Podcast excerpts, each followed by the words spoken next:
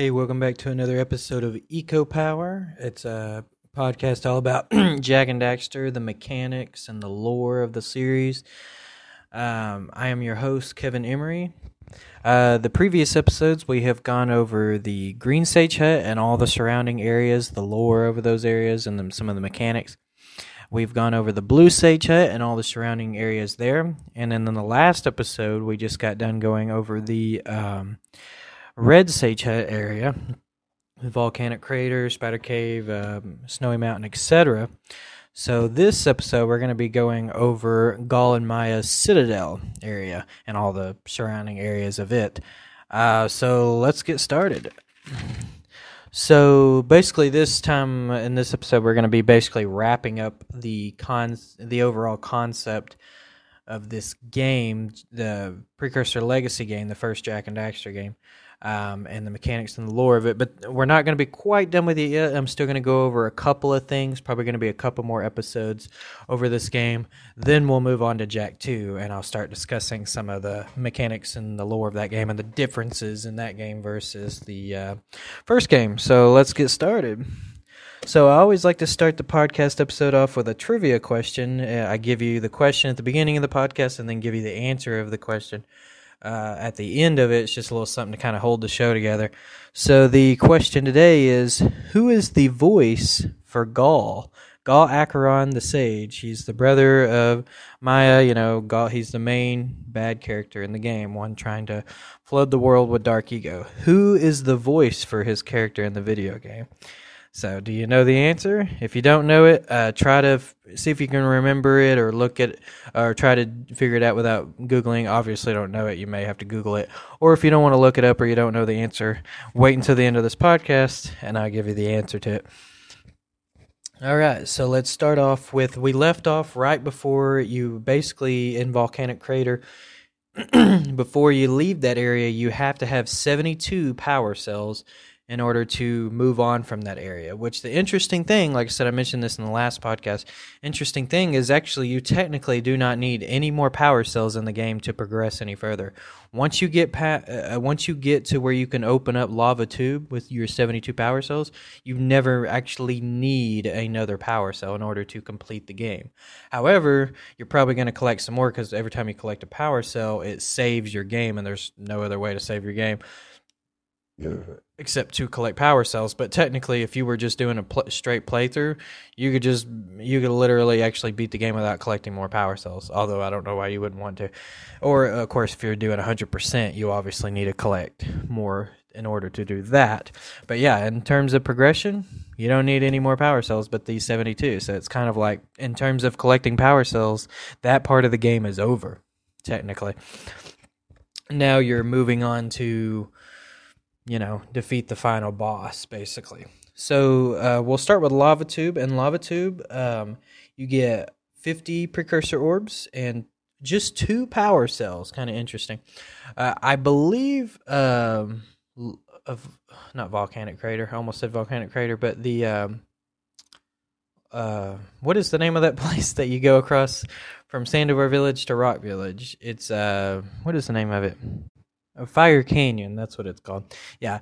With Fire Canyon, I think you only collect two power cells for that one as well because it's since it's basically just a crossover and uh, also with mountain pass you do collect i think four power cells on mountain pass but one of those power cells is from just defeating claw himself and then uh, the other one is essentially just passing mountain pass and then there's of course the seven scout flies and then there's a hidden power cell and so really each passover area really only has very few power cells but this one again only has two power cells. One to collect your seven scout flies and then one to just basically pass the mission get to the other side and you get a power cell.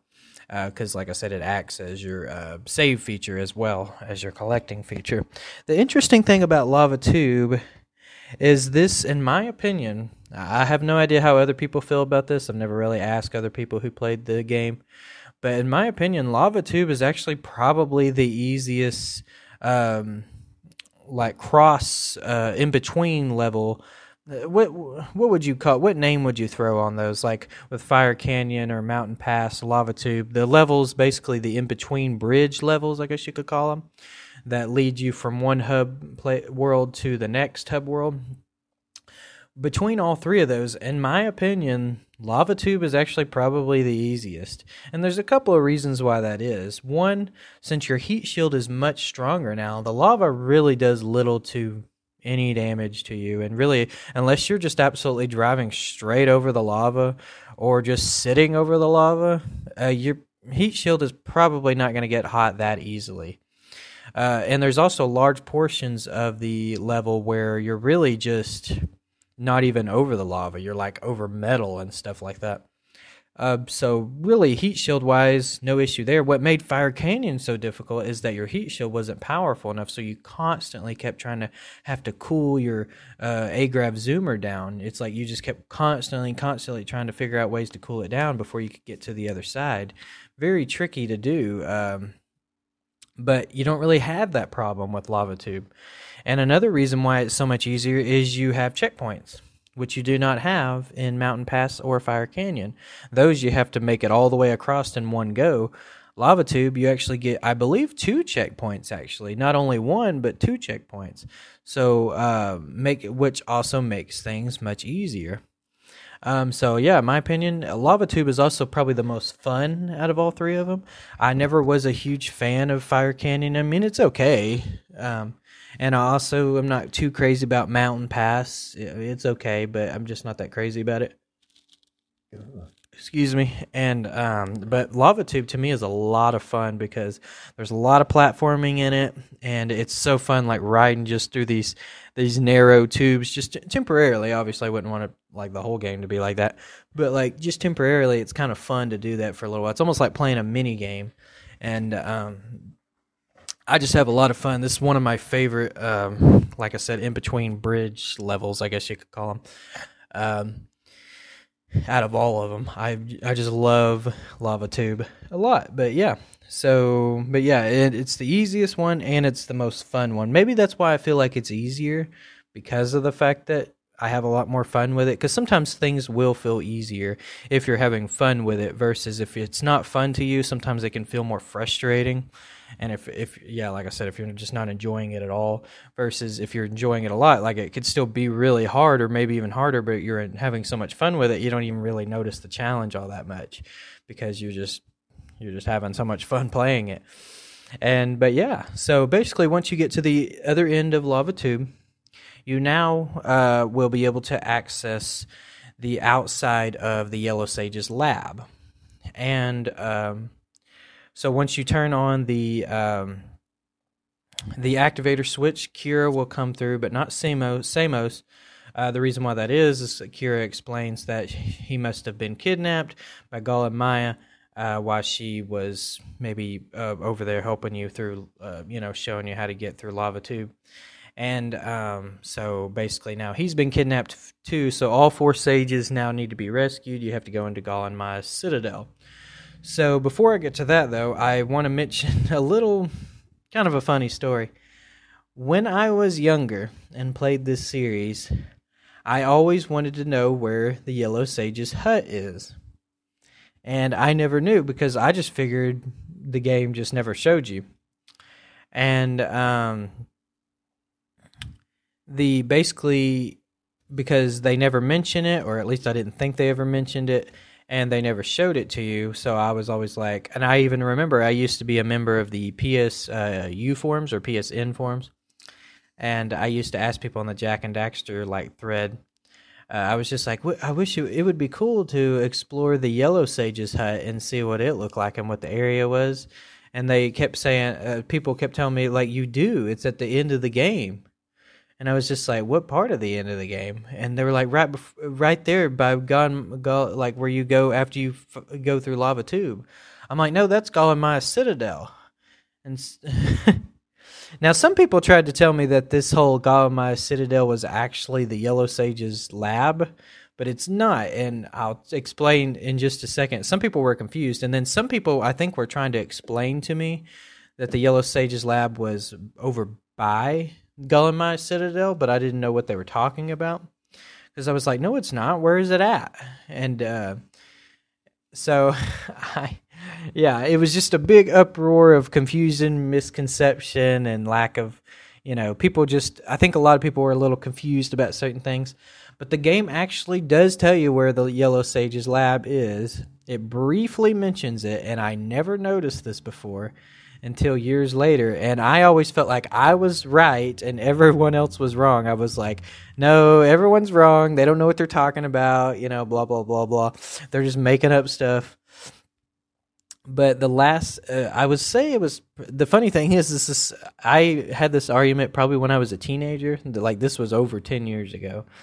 And because I was only like 16, 17 years old when I was having this argument with people over this and this was, I just found this out probably maybe a year or two ago, about a year and a half, maybe two years ago.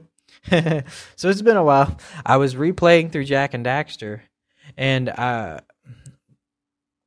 when right before you go drive through the lava tube, you're talking to Kira, and um, she's kind of showing you how to, you know, go through and how the new heat shield's going to work and everything and she was just like, just make sure to don't forget to hit the activator uh, button when you reach the other side at the Yellow Sage's lab. And I was like, I never noticed she said that before. I'm like, she does say Yellow Sage's lab. And so when you reach to the other side, basically over right by the activator switch, there is like a little bit of material off to the side. It's not defined very well but off to the right side of the activator switch where it looks like it could possibly be maybe like a doorway or something that could potentially lead to a lab that Kira was talking about where the yellow sage evidently must live. I think one of the problems is, is it's not fleshed very out fleshed out very well with graphics. Um, and so I think that's why there was so much confusion. And since if you quickly miss what Kira said about reaching to the Yellow Sage's lab, you might miss that little thing like I did like I said, I've never noticed all those. And I played Jak and Daxter the first game like to death. I played this game so many times I could practically practically play it blindfolded, but I'd never mo- noticed that she said that before. And I was like, I felt so embarrassed about a conversation that happened over 10 years ago. I was like, oh my God, I was wrong all this time. I'm like, wow.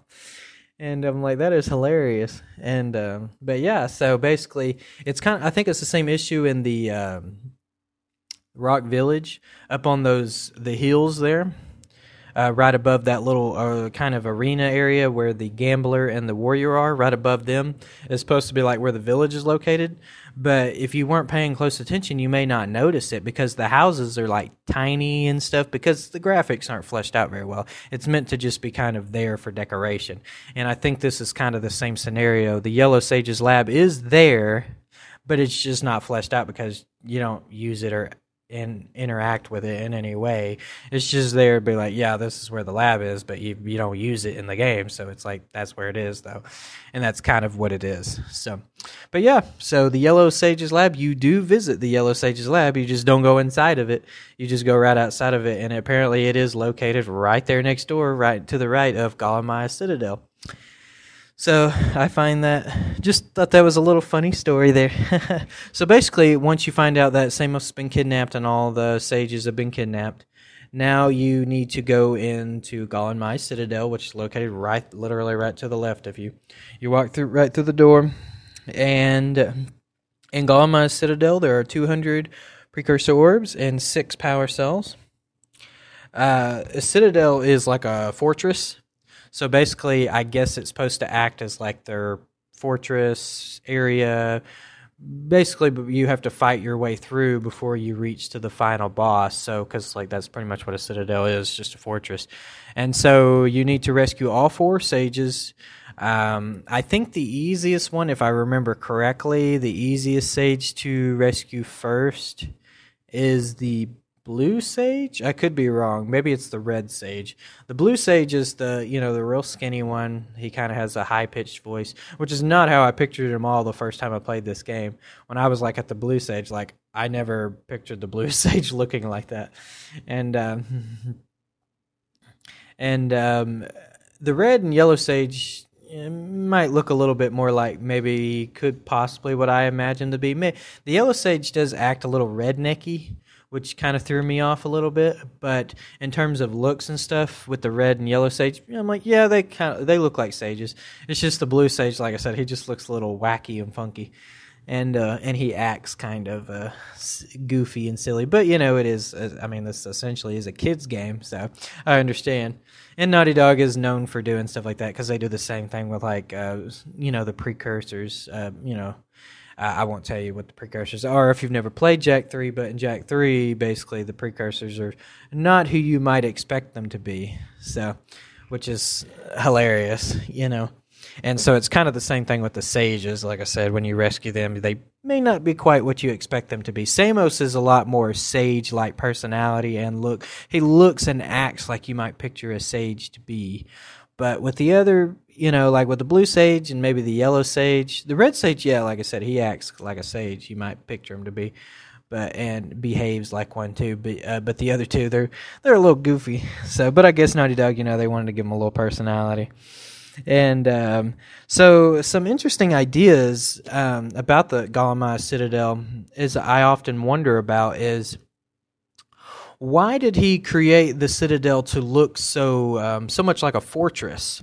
You know, because that's pretty much what a citadel is, is a fortress. And um, why did he make it act and behave so much like this? You know, wouldn't it be make more sense if he was like a sage and he's like to study dark eco? Wouldn't it make more sense if he had like a lab or something? And it's like, why have all this extra room? Why look like this? So I often wonder. Evidently, Gol used to be a good guy, or at least a normal guy. He was maybe not necessarily a good guy, but he was at least not someone that was out to destroy the world, you know, kind of thing. He wasn't twisted like he is now at one point, and evidently Maia wasn't either. So it makes me wonder maybe he has a lab somewhere located inside the fortress, and after, um, maybe after the dark eco affected him, maybe uh, then he built this fortress in order to protect what Maia was trying to do because it seems like they're trying to uh, keep people out of the top part. Because once you go into the center area where like the precursor robot is there's like the center area uh, where you take the elevator all the way to the top where the uh, doorway is that leads to you know the end of the game when you open up the door with all 100 power cells and uh, you open up the door there, and it activates the end of the game. And also, there's the silos off to the side where the Dark Eco is located.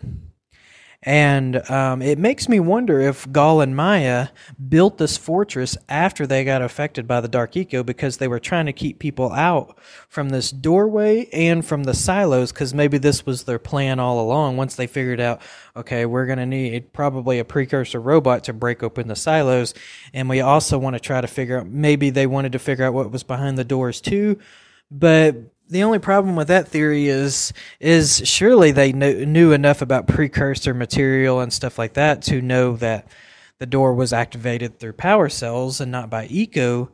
So why wouldn't they try to collect power cells instead of trying to build a precursor robot? Maybe because their main plan was to activate the silos and maybe eventually they were going to collect power cells. I mean, who knows? Like I said, this is all just a theory, but it just kind of makes me wonder why before he got affected by the Dark Eco, I wonder why in the world would he need this fortress? Why would he build all this stuff? So that's what just it makes me wonder. Maybe he built this after he got affected. We don't know exactly how long. The game doesn't give us an exact time frame, exactly how long he was affected by this actual Dark Eco before you know the events of the beginning of Jak and Daxter actually took place. Because Samos mentions at the beginning of the game the only person who could help Daxter is Gol Acheron the sage, but he lives far to the north. And no one has spoken to him in ages, you know. And um and he even mentions that um, he could teleport you there, but the other sages haven't uh, turned on their activation switches in a long time. He said it's been a while since they've turned them on. And so he's basically fluffing up the idea that this is something that possibly may have happened a while ago. And so these sages could have been kidnapped, you know, some time ago. They could have been affected by, he could have been affected by the Dark Eco long ago. And, uh, you know, Samos could barely even recognize Maia when he first saw him at the Red Sage Hut. Um, you know, and of course that was because they were affected by Dark Eco, but it also could have been the fact that maybe he just hadn't seen him in a while. And uh, so it's just some ideas, some theories there. It's possible that, like I said, he could have built this afterward. It does look like something that was kind of um, slapped together. I guess is is that the right word? um, and that could have possibly been the um, the situation there. So, but yeah, that's pretty much the best lore I could kind of come up with this area. I I'm not the biggest fan of Golem Maia Citadel. I do like this area. I don't. I definitely don't dislike it. The best part about this area is the platforming, but I'm not the biggest fan of the atmosphere here. I think it's a little dull looking, but there are some platforming missions here that are really fun to play. Specifically, the one where you go rescue, I believe, the yellow sage hut and you use uh, these you that's when you use the precursor launchers to use activate the blue eco and it launches you. And you're constantly just jumping across the launchers. That mission's a lot of fun. Um, and uh, yeah. So i love that one. Uh, definitely a lot of fun to play. So i do like this area. It's just i feel like maybe it could have been slightly better. One thing i will say about this area is it definitely puts your platforming skills to the test that's for sure. And uh, this is uh, this is when the game becomes pretty much a straight up platformer. It's not, you know, there's not really much adventure in this area. It's just now it's time to, you know, do some serious platforming, and that's probably the part where this area shines is the missions and the platforming does such a really good job with that part but the other other aspects maybe not quite as much so, but that's my favorite part about this. Uh, my favorite part about this area is the platforming, and of course, getting to meet the other sages. It's cool. I'm glad that they actually took the time to create these other sages for you to actually communicate with and stuff like that. I'm glad they did that. That was a lot of fun. And they the other sages have very few lines in the game, but yet they took the time to get voice actors for them, and I really appreciate that. Um, that they you know took the time to do all that. So basically, once you rescue all four sages, um, you they use their um, their four powers, uh, the you know the blue, red, green, and yellow eco to um, and turn off the shield so you could stop them from using the precursor robot. But as soon as they uh, deactivate the shield, Golem Maia shows up and they hop into the precursor robot and go up anyway. So then that's when Samos was like, "Oh, you need to go up the the need to go up the you know the elevator and head up to the top and stop them from opening up the silos. So basically, when, ah, my computer's being stupid. Basically, once you open up uh, or open up, once you go up the uh, um, the elevator. I could not think today. Once you go up the elevator, you go up to the top, and then you're going to see a bunch of eco and stuff. Uh, you know, get yourself healed up, uh, get some blue eco, and then you're going to take that little um, platform down to your final boss. So this is basically the final boss of the game, and it is a really fun one. I'm glad Naughty Dog designed this boss the way they did. It's it's a lot of fun, and it's uh, really exciting. Even every even as many times as I played this game, I still have so much fun with the final boss. This is actually probably one of um, my favorite final bosses in the entire series. Naughty Dog is really good at creating boss battles in general, but at least with the Jak and Daxter series. But there's even some like in Crash Bandicoot I can remember distinctly that are actually pretty good boss battles. Um, but in like I said, Jak and Daxter is definitely no exception. Um, I really like this boss battle. My favorite boss battle is probably the very final boss battle in Jak Three. I love that boss battle so much, where you fight Errol. Really, really good boss battle. and very epic. But this one is way up there too. I really like this one. And um, so one of the parts on the final boss battle, there's going to be a uh, they launch um, uh, and Maia from the precursor robot. They launch this weird green stuff. I don't know what it is into the dark eco. And then as soon as they do, I don't know if they're eggs or what. It's supposed to be lurker eggs or something.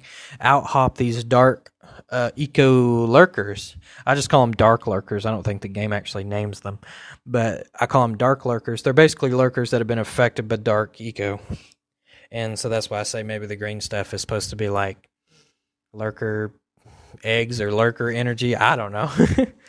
and uh, I don't think the game really explains it. But out hop these dark lurkers, and I, I really like fighting these things because they really remind me of the dark makers. And anybody who knows me, out of the entire series, the Dark Makers are my favorite enemies in the game. That's one of the reasons why I like Jak 3 so much, because I love getting to fight against the Dark Makers. The only problem is, is there's not enough of them in the game. You know, most of the game you either fight the KG bots or you fight the, uh, um, the, um, the, uh, you know, the metalheads. And uh, it's like, but there's not a whole lot of parts of the game where you're fighting a bunch of dark makers. And i really wish there were more parts of the game where you fought those because i love getting to fight the dark makers. There's one part of the game right before you i'm getting way off topic here but yeah, i'll just let it roll. There's one part of the game in Jak 3 where you um, right before you the dark makers are these giant dark maker i guess they're supposed to be like dark maker robots or dark maker ships or whatever they are they start making their way to Spargus City. And uh, but before you go to the gun mission, it's basically essentially a rail shooter. Before you go to the gun mission and start shooting at them, there's dark makers all throughout the city of Spargus City, and you can actually fight them. Uh, it's basically an all-out war that's going on inside the city, and almost every time I play Jak Three, before I go to the gun and start shooting at them, I always spend some time just running around. I mean, you don't need to do this; it's literally just supposed to be something to flesh out the game. But it's so much. I find it so much fun. I do it anyway. Um, before I go to that part, I always spend time uh, fighting against these dark makers, running around and uh, using my eco powers and my guns, and um, you know, just having a lot. It's so much fun. I love, uh, you know, getting it. Like I said, I wish there were more parts like this in the game where you got to fight the dark makers uh, because I I love the concept of them so much more dark makers like i said. That would be another thing i would say if they ever remade the not remaster but an actual full-on remake from the ground up with the the original trilogy. It, eh, when they got to Jak 3 that would be my request is i would say more dark makers to fight in Jak 3 so that would be my request. You know i love getting to fight the metalhead and the kg bots. Those were a blast to fight as well. I love being in haven city and you know, being involved in the war there. That was a lot of fun too but there's just something about those dark makers. I just love fighting them so much. But yeah, these uh, dark lurkers, like I guess I call them, um, they remind me a lot of the dark makers in um, in Jak Three. So one of the coolest parts, though, about this boss battle, um, is the you finally get to activate light eco but unfortunately it's just a cutscene. You don't actually get to use the light eco but it is really cool to see. So basically uh, the four sages they mix their their four ecos together and create light eco. And then these the light eco falls down in these little blobs, I guess you could call them. Kind of looks almost like the way Dark Eco does in Jak 2 and 3. When you collect the Dark Eco, they're just like these little pebble, almost like kind of look like a jelly substance. And that's kind of what this looks like too. The light Eco falls down and you grab it and then you become Light Jak, and then the cutscene happens and he just obliterates the the precursor robot and they um or the yeah the precursor robot and it's like only their head left they fall into the dark eco and then the silos close and it still it gets them stuck in there to uh, either stay in there forever or die or whatever happened to them. Um, so one interesting thing, um, evidently using the four ecos uh, mixed together, the four, uh, you know blue, green, uh, red, and yellow. If when you mix them together, evidently it creates light eco. So that makes me wonder. I often theorize that uh, light eco is the original eco that the precursors used to create the universe. And um, at once, uh, once upon a time, they somehow figured out how to split it into four different ecos. You know, creating the green, the the blue, the red, and the yellow ecos. But dark. So some people might theorize, well, where in the world did dark eco come from? Was it always there? Did they did the precursors create dark eco? Did they do it on purpose? You know. Well, since the dark precursors or the dark makers, as Jak Three calls them, um, evidently were precursors that got you know affected by dark eco. They're referred to not only as dark precursors, but they're actually called dark makers, which makes me theorize that they actually created dark eco using light eco. If the precursors had the access to the power of light eco, then and they figured out how to split into four different ecos, maybe some other precursors, a group of precursors, figured out how to uh, create dark eco out of light eco. And um, maybe they became evil before they created Dark Eco. Maybe once they created Dark Eco, then it t- affected them and caused them to become evil. E- either way, however it happened, somewhere along the line, someone must have created Dark Eco. And someone might say, well, how in the world do you create Dark Eco out of Light Eco? Well, if you pay close attention to the series and how Dark Eco versus Light Eco behave, especially in Jak 3, because you use a lot of both of them, they both behave very similarly. Maybe not so much in Jak 3, I will admit, because um, Jak 3, re- Light Eco is mostly used as more of your offense type of gameplay, and then your Dark Eco is more of your, or I'm sorry, I have it the other way around. Dark Eco is more of your offense type of gameplay, and then Light Eco is more of your, it's more of your defense. So, and also when you look at like, in Jak 2, there's no Light Eco, but in the first one and the third one, there are.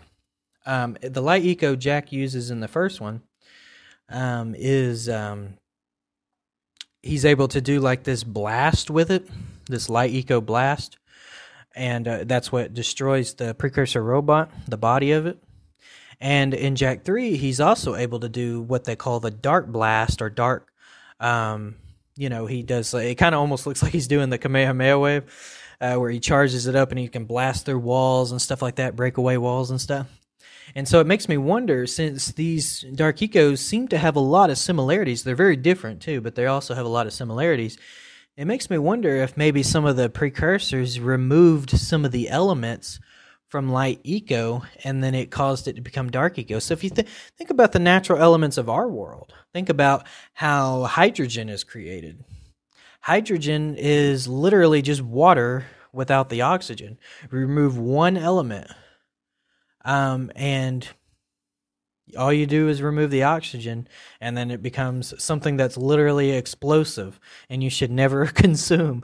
But you add the oxygen to it then it becomes water something we a necessary thing that humans need and really any living creature in this planet needs to sustain life. I'm like that's really funny how that works out. So it, um I think uh, it's possible that light dark eco was created from uh, light eco from doing some some twisted maybe experiments, removing some of the elements or something like that, and um, causing it to become twisted and dark and deformed, and it kind of became unstable.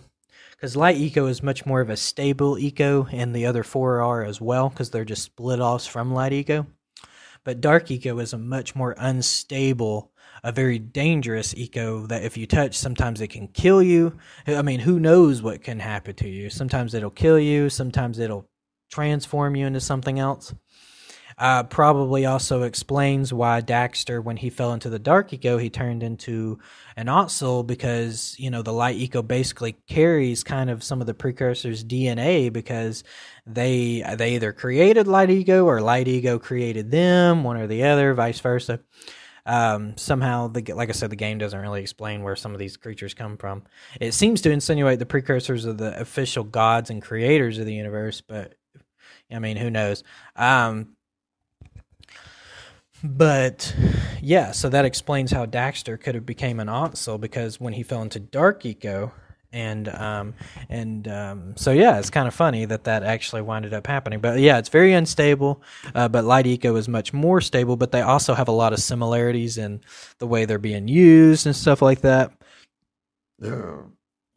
And um, it's a yeah. So just a little theory to throw out there. Um, just some ideas there. But that's pretty much uh, all I got to say, lore mechanic wise of the game. That basically wraps up the entire game. Uh, the finishing of the game, uh, you create, all, you collect all uh, 100 power cells. There's actually 101 of them, but you only need 100 because basically Naughty Dog did that on purpose because they wanted, if you, I guess, if there was just one mission you just couldn't stand to do, you could skip it, with the exception of the. Um, the mission uh, to help the uh, fishermen because if you don't do that mission, you're basically going to miss out on the entire Misty Island. But um, so yeah, you could s- essentially skip at least one mission and still 100% the game. Kind of funny. And um, but yeah, so you get 100 power cells, you put it up to that door, and uh, basically it creates the final cutscene of the game. They don't show you what's behind the door until Jak 2. Uh, the reason why they did this is I watched an interview with Naughty Dog, and one of the members there said they never really intended to originally let it end like that, on a cliffhanger like that. Uh, but they said they just they were gonna have some ideas of possibly what could have been behind the door, but they just ran out of time, so they just kind of left it like that. Um, of them just showing them going, "Oh, it's so beautiful," you know.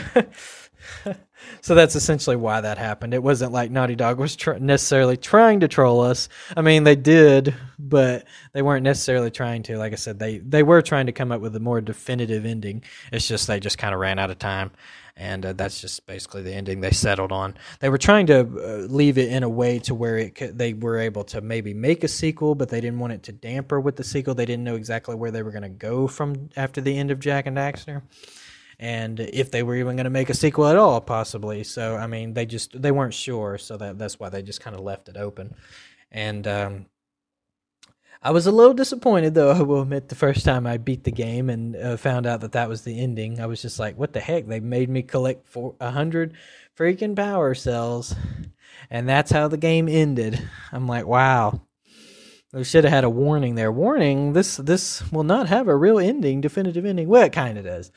I guess if you see the beginning of Jak Two, uh, it it will kind of explain a couple of things. And uh, but yeah. So going back to the trivia question, the trivia question was who is the voice of Gol Acheron, the sage, in the video game Jak and Daxter? Did you figure it out or did you have to look it up? The answer is Dee Snider. He is the lead singer of Twisted Sister. Uh, it's an 80s band, if you don't know who they are. They sing the song like, you know, We're Not Gonna Take It, stuff like that. Um, and I think they sing I Wanna Rock.